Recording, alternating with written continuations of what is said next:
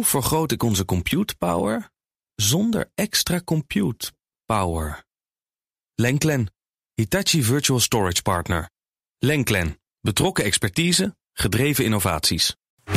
Tech Update. En Joe van Buurik is bij ons. Hey Joe. Dag Liesbeth en Kees. Ja, een groep vooraanstaande techbedrijven heeft een nieuw platform opgetuigd. En dat gaat dan over AI. Wat gebeurt daar op dat platform? Nou ja, in ieder geval wordt daar zelfregulering eh, bedreven. Dat is wel interessant. Vooral ook als je kijkt welke partijen hiervoor de handen ineens slaan. Namelijk techreuzen Microsoft en Google. En AI-bedrijven OpenAI en Anthropic. Met elkaar willen ze dus ja, gaan reguleren wat er met uh, de ontwikkeling van AI-taalmodellen gebeurt. Om zo veiligheid en verantwoordelijkheid te garanderen. Onder de noemer Frontier Model Forum. Ze hebben het dan over Frontier AI-models, oftewel de leidende AI-taalmodellen en toepassingen. En het is geen enorme verrassing dat ze dit willen doen, want vorige week vertelden nog dat ze te gast waren bij het Witte Huis Hmm. om te praten en vooral te beloven dat ze zich verantwoordelijk gedragen als het gaat om de ontwikkeling van AI. Voordat Congress met regelgeving komt. Ja. Dus ja, zelfregulering, daar willen ze zich dan natuurlijk voor opwerpen om te voorkomen dat er echte regels komen. Maar goed, er moet onder meer een adviesraad komen bij dat forum. Een systeem dat daadwerkelijk regels gaat formuleren, evenals financiering gaat regelen. Om zo AI-ontwikkeling in goede banen te leiden. Ook door te praten met beleidsmakers, onderzoekers, bedrijven. Volgens een woordvoerder van OpenAI is het nadrukkelijk geen lobbyclub. Dat zal dan moeten blijken. Er is één grote afwezige. En jij weet denk ik ook wie dat is. Ja, ik hoor geen meta. Nee, precies. Moederbedrijf van Facebook ontbreekt. Werkt notabene met Microsoft samen voor de distributie van hun eigen open source AI-taalmodel, Llama. Dus de banden zijn wel nauw. In ieder geval tussen die vier zijn ze echt nauw. Want Microsoft gebruikt natuurlijk de AI-taalmodellen van OpenAI. Heeft al voor meer dan 10 miljard dollar geïnvesteerd in OpenAI. Google heeft op dienstbeurt eh, een tijdje geleden 300 miljoen dollar gestoken in Anthropic. Wat verder wel onafhankelijk is. Maar met elkaar geven ze dus aan wel open te staan. Ook voor deelname van andere grote partijen die bezig zijn met AI. Dus ik denk dat de deur van Meta open staat. Maar waarom ze zich nog niet hebben aangesloten, ik weet het niet. En zo'n nieuw platform, denk je dat dat een soort zoethoudertje is? Van kijk, we zijn echt zelf bezig. Precies of dat. gebeurt daar echt wel iets? Nou, er gebeurt ook echt wel wat. Het is natuurlijk ook een stukje schone schijn. Maar in elk geval, eh, ja.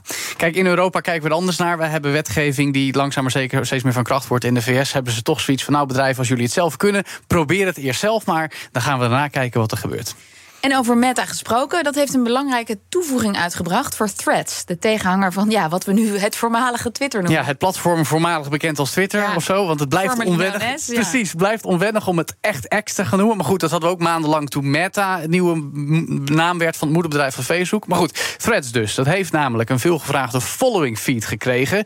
Waarin je dus berichten leest van accounts die je daadwerkelijk volgt. Want tot nu toe, als je op Threads kon, wij in de EU dus niet, eh, kom ik zo nog even op, zag je alleen een algoritmische tijdlijn Ja. met ja, berichten van mensen die je niet kent. En berichten die soms ook niet relevant voor je zijn. Niet zo Ik- interessant, lijkt me. Precies, op X, zou ik maar zeggen, Ja. heb je ook die algoritmische tijdlijn. Ik vind helemaal niks. Ik weet niet hoe het met jou is. Nee, ik vind het ook veel meer. Ik wil gewoon zien wat ik wil zien, zeg maar. Maar goed, die nieuwe feed, eh, die eh, following feed, zeg maar, die was ook veel gevraagd. En topman Mark Zuckerberg kondigde het ook aan met de tekst Ask and you shall receive. Oftewel, kijk eens, ik doe gewoon wat jullie willen. U vraagt, wij draaien. Precies, Elon Musk zegt het ook wel eens, maar maakt het niet altijd waar. Threads werd natuurlijk een paar weken geleden eh, gelanceerd. Behaalde binnen vijf dagen al 100 miljoen gebruikers. Inmiddels is dat aantal wel ingezakt. Mede omdat die following feed nog miste. En natuurlijk het feit dat het in Europa nog steeds niet beschikbaar is. Dus die groei eh, is ook een beetje gestokt.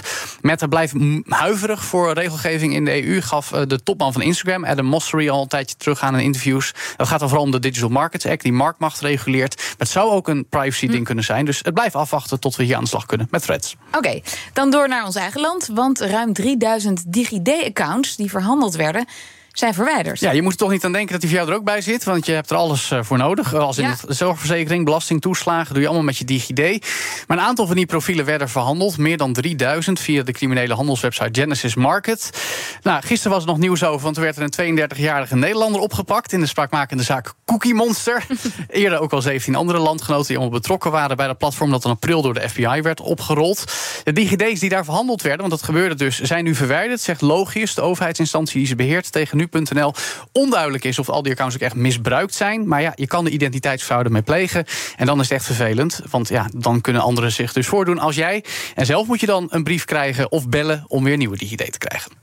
Tot slot nog heel even over Samsung, want dat presenteerde vandaag groot nieuws. Ja, ik weet niet of jij nog steeds, uh, of misschien zit te wachten op een opvouwbare smartphone. Inmiddels zijn ze nee, al even. Wel een opvouwbare zonnebril. Ja, dat is iets heel anders. maar goed, Samsung vindt zich altijd heel belangrijk. Dus hebben ze twee nieuwe onthuld: de Galaxy Z Flip 5 en de Fold 5. De eerste is eigenlijk normaal formaat, kun je opklappen tot kleiner. De andere kun je juist uitvouwen tot formaat klein tablet. Hebben we de voorgangers ook vaak heel vrijdagochtend in een tech-update besproken in de schaal van hebben. Belangrijkste nieuws: ze zijn wat dunner en lichter geworden. Uh, ze zijn ook wat steviger. Het scharnier gaat langer mee. Uh, en ja, verder is er niet heel erg veel nieuws op, behalve op die flip. Want je kan op dat, als je hem dan dichtgeklapt hebt, heb je een nieuw schermpje weer. Waarop je ook kan bellen en berichten kan tikken. Dus je hoeft hem eigenlijk niet meer open te vouwen. Dan vraag je je af, okay, kan gewoon niet die smartphone ja. voor de helft kleiner, dat ik Ja. hem helemaal niet meer zo groot hoef te hebben. Maar goed, uh, je moet wel diep in de buidel tasten, want die flip die is 1200 euro en die Fold 1900 euro. Flink prijskaartje. Maar voor Samsung is wel belangrijk. Ze gaan ook met kwartaalcijfers komen komende nacht. Dan gaan we horen wat de toekomstplannen zijn, wat ze van deze nieuwe toestellen verwachten. Ze komen trouwens ook nog met een nieuwe tablet en een nieuwe smartwatch. En dan heb je nog de rol van Samsung in de chipsindustrie. Daar blijft het toch ook wel roerig. Maar in elk geval voor Samsung dus een belangrijke dag. Dankjewel, Jo van Buurik. De BNR Tech Update wordt mede mogelijk gemaakt door Lenklen. Lenklen. Betrokken expertise, gedreven resultaat. Hoe vergroot ik onze compute power zonder extra compute power? Lenklen. Hitachi Virtual Storage Partner. Lenklen. Betrokken expertise, gedreven innovaties.